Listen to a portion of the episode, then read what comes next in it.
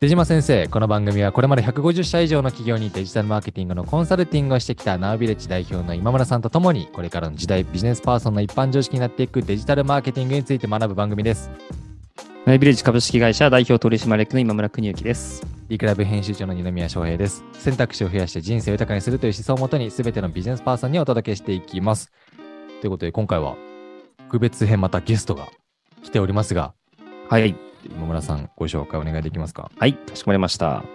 ノーベル、株式会社のペ様を、今回お呼びいたしました。もともとですね、簡単な他己紹介としましては、僕のその前職時代に一度ご縁があってお会いさせていただいて、で、僕は前の会社はその人材の紹介事業をなりわいとしていたので、人を仕事に斡旋する職業紹介をしていると。ペさんのところは、職業紹介、人材紹介も行っていますし、採用のコンサルティングだったりだとか、コンサルティングの中にあるサービスとしてサイトを作ったりだとか、あとは求人広告を作ったりだとか、そういったものをですね、していらっしゃる会社だったので、前職時代から仲良くさせていただいて、今もですね、お互い違うドメインで情報交換をさせていただいている経営者の方でございます。ちょっとペさんの方からも、簡単に自己紹介と会社紹介をいただいてもよろしいでしょうか。はい、ありがとうございます。よろしくお願いします。はい。まずお招きいただいてありがとうございます。はい。お招きいただいて、いやいやむしろ来ていただいてありがとうございます。ありがとうございます。ちょっと自己紹介をさせていただきます。株式会社ノーベルのペと申します。私たちが、求人に関する、広告であったりとか、ウェブ制作っていうところを中心に、採用の支援をしている大阪本社の会社です。どこから話せばいいのかって難しいんですけど、業界的には結構この HR 業界の採用支援の業界ですね。結構営業力ありきで突き進んでる会社が多い。そんな印象がある世界なんですけれども、我々はその中でもクリエイティブの力を武器にして、クライアント企業に対して本質的にどうやったら人が集まる会社になっていくか、みたいなところの課題解決を目指しているような会社になります。イメージで言うと、ナウビレッジさんも何らかのチャンネルに専門特化している、というよりは、横断的にデジタルマーケティングを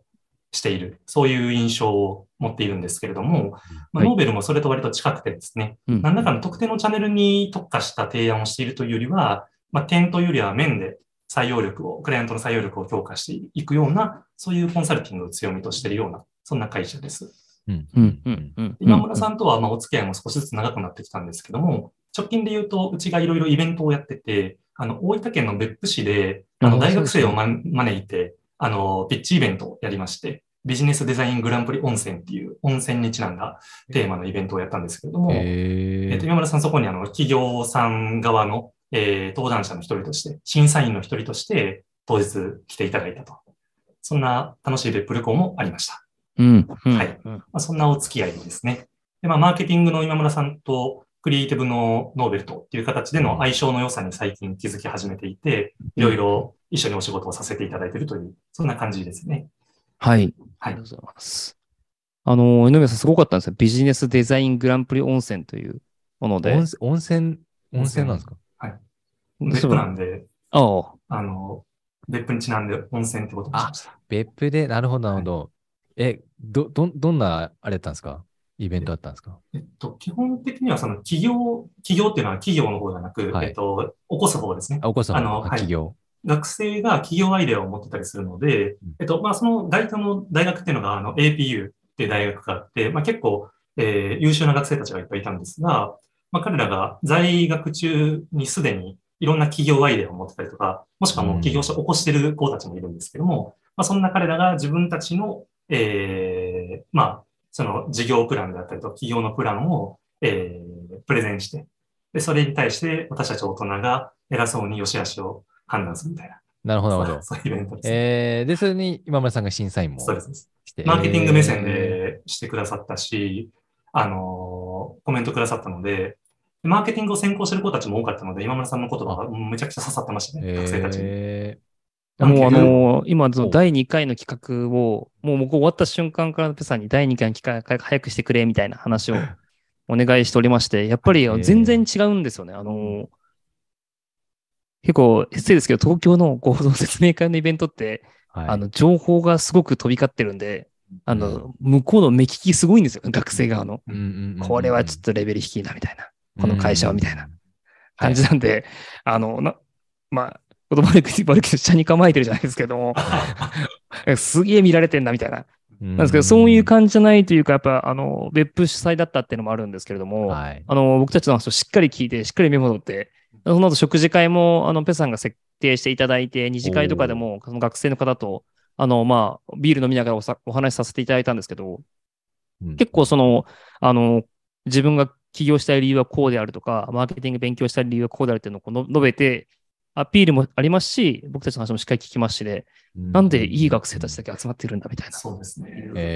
すれてないですよね。すれてないです。はい。すれてないんだけれども、ちゃんとアンテナが張ってるので、賢くてすれてない、すごく、可愛く優秀な人たちでしたね。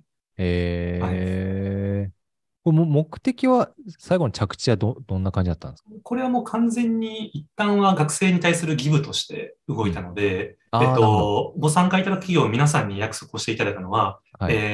雪じゃないよっていうことと、スカウトやめてっていうことを前提に集まっていただきました。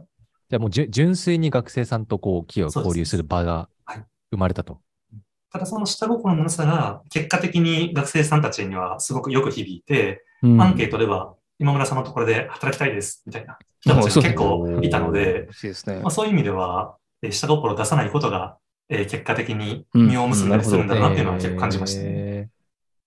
なるほどね。それが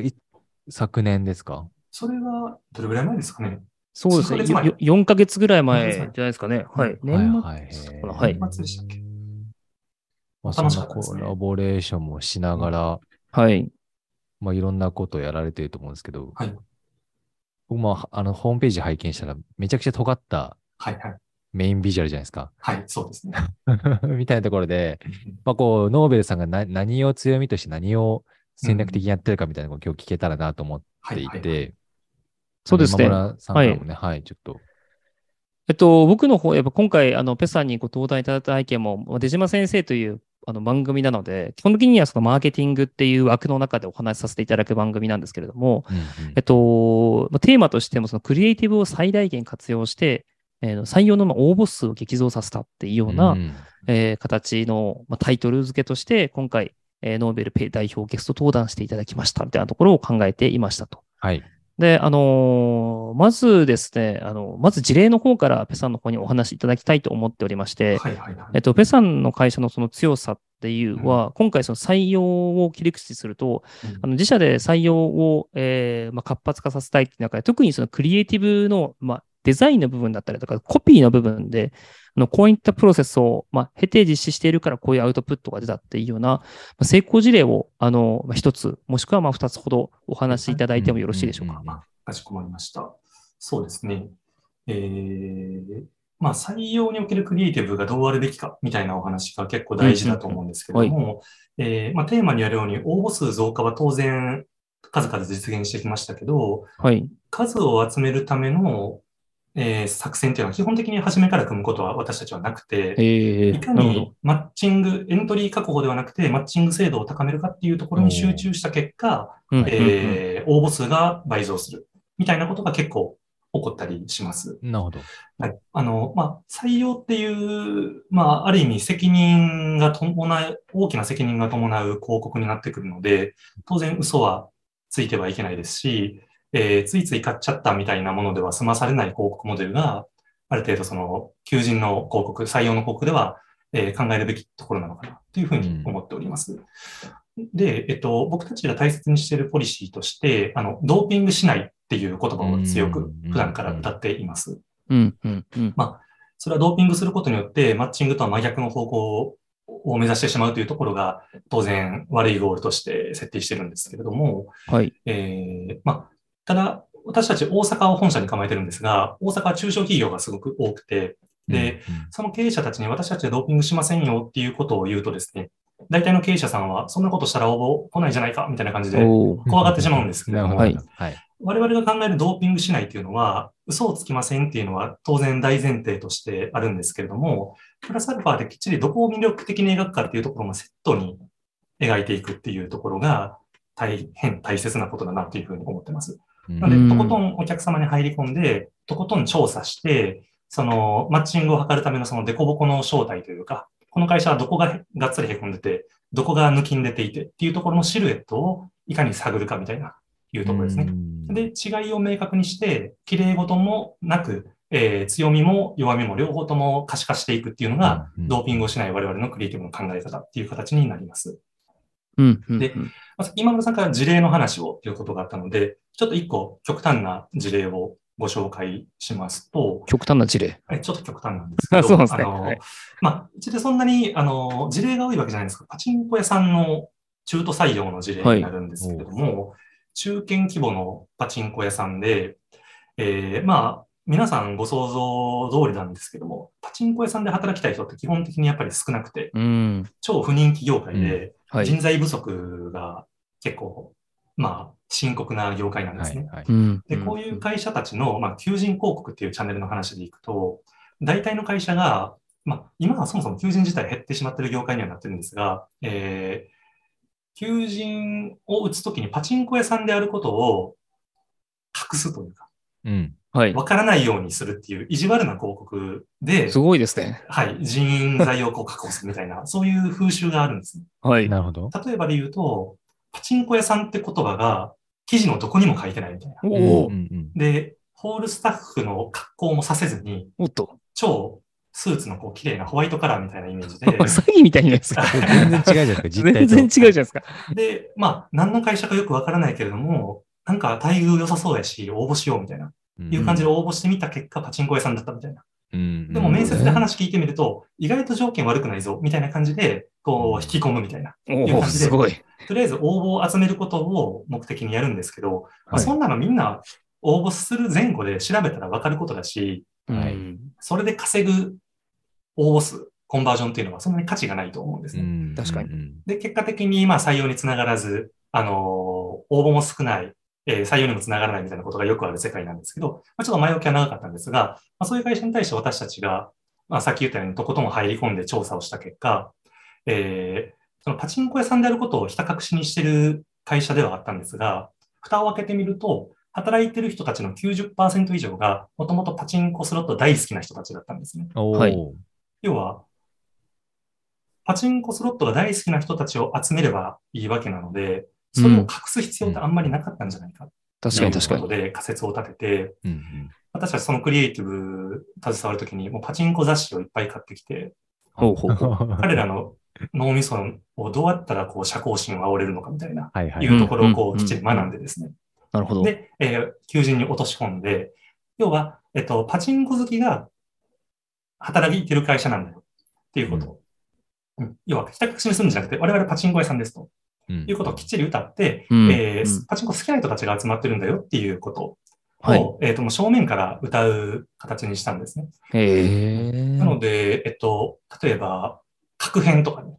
パチンコである言葉のようなんですけれども、そんな言葉とかも。確率変動の確変ですね。確率変動の確変ですね。まあ、それをもう人生を確変しようぜっていう、この、まあ、ダジャレを言ったりとかですね。あとは、転職ではギャンブルしたくないあなたには、実はすごく堅実な選択肢がパチンコ屋さんなんだよっていう方向で、コピーを、まあそういう類のコピーを作ってですね、やっていった結果、むしろ応募数がすごく伸びて、で、しかもその中の多くがパチンコユーザーだったんですね、実際に。で、まあ採用した3人も、パチンコ大好きっ子だったんですね。ということで、今まで隠してることによって、そういう本当のピンポイントな層からの応募を集めることがおそらくできていなかったんですね。逆にそれを堂々と歌うことによって、ああ、俺パチンコ大好きだみたいな人間が、立候補してくれることによって、本来訴求すべき対象者に対して強く訴求することができて、結果的に応募数もすごく増えたし、採用数も増えたっていうところですね。これもちゃんとお客さんにアンケートを取って、従業員アンケートを取って、出てきた数字に基づいた仮説を立てたからこそ、立てられたプランになるんですけども、まあ、多くの求人広告っていうのが、一旦応募数集めましょうよみたいな、提案をされて、している企業たち、同業たちが多いので、まあ、そういうゴールに行き着かないことが結構多いんですけれども、我々はそういうふうに振り切った記事作りをしたりしてますね。本質で採用するってことですね。そうです、そうです。その対象者に対してのその訴求をこう、まあ、正確にヒアリングして出して効果が出たっていうお話だと思うんですけども、ちょっと少し横にずれてたんですが、求人広告を打つタイミングとか、期間とか、あとはプランでチューニングしたことってあるんですか？そうですね。記事の内容ももちろんですけど、そこもやはりセットの提案をすることが多いですね。はい、こちらの、例えば会社様ですと、何でしょうね。はい、ちょっと適当な、僕、求人広告がすごく詳しいわけじゃない、適当な質問になっちゃうんですけども、はい、やっぱこの時期は、むちゃくちゃその応募数が多いと、求人広告の出稿数が多いから、逆に控えようだったりだとか、まあ、求人広告の出稿数が多い、少ないは関係なく、人が一番動く時期だから、この時期に競合もたくさん出すけど、まあ、重ね打ちで出そうみたいなところとか、あとはまあ、プランも予算よりは少しオーバーしてしまうけど、今回のその訴求を書くには、その文章量の問題と、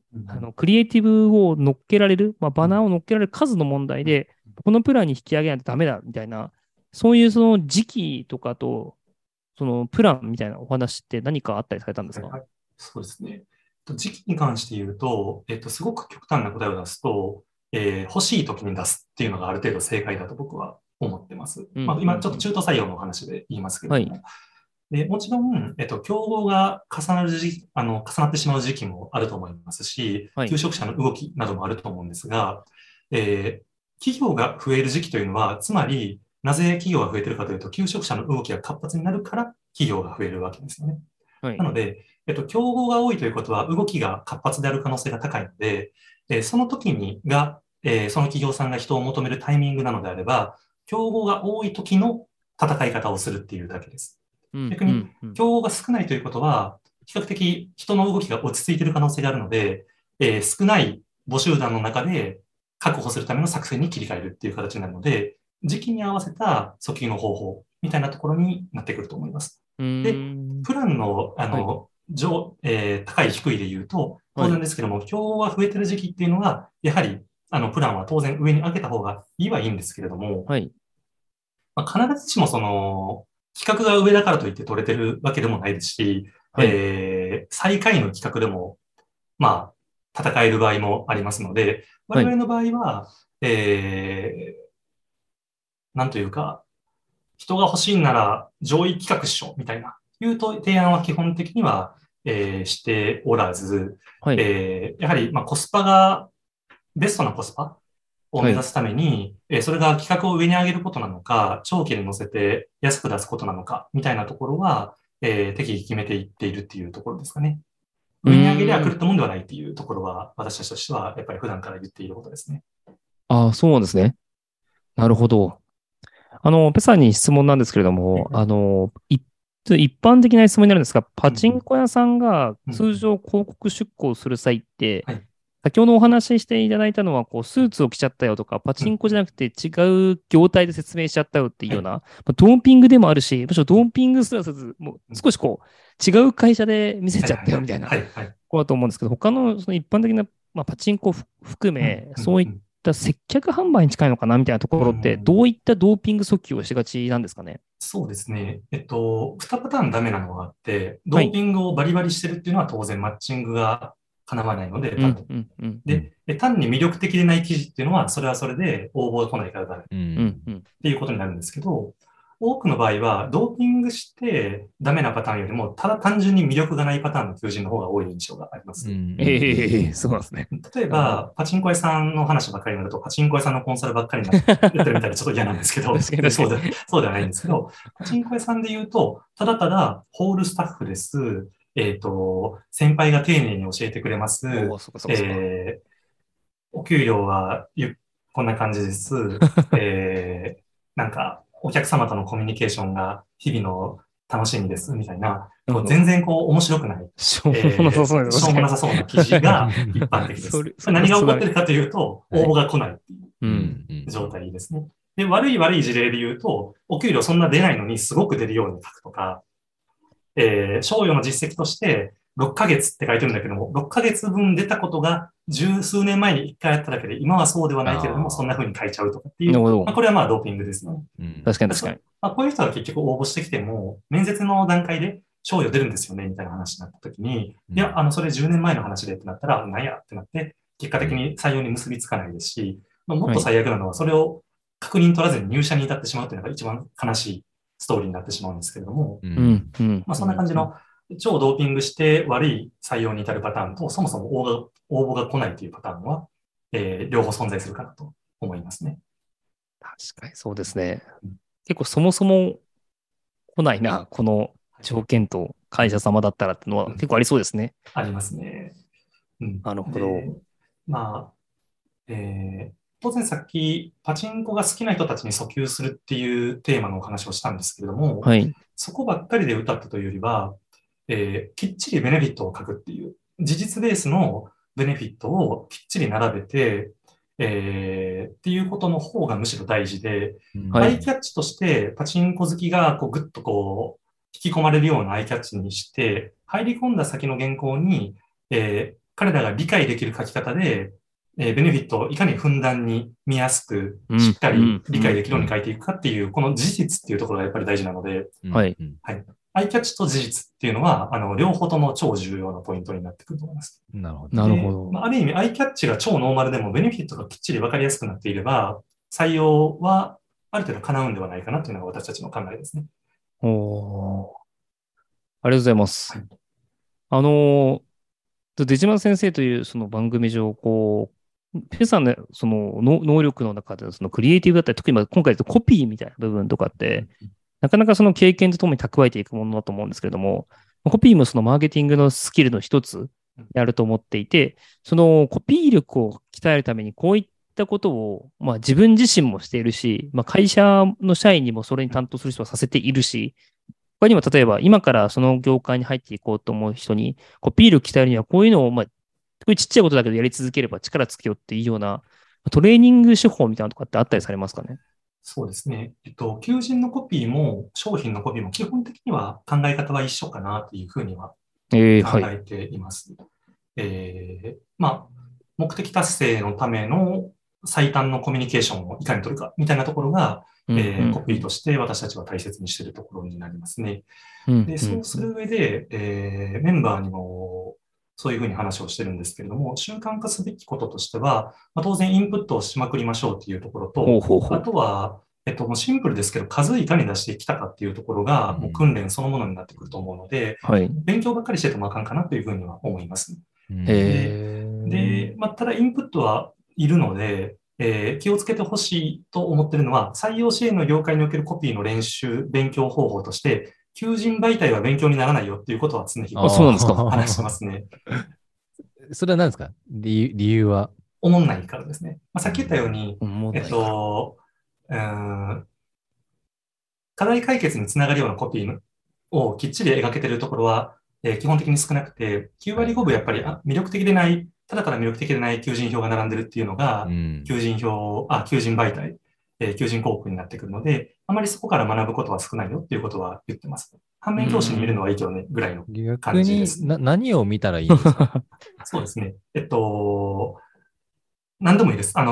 求人媒体を、参考に求人媒体を書くのはやめておきましょうっていうところです、ね。なるほど。世の中の、あらゆる広告のコピーであったりとかっていうところを、いろんなメディアとか、はい、メディアとかいうところを視野を広げて見ていこうねっていうことを言っているのと。あとは、書くこともそうなんですけど、それ以上に理解することを楽しんでほしいということをよく言ってて、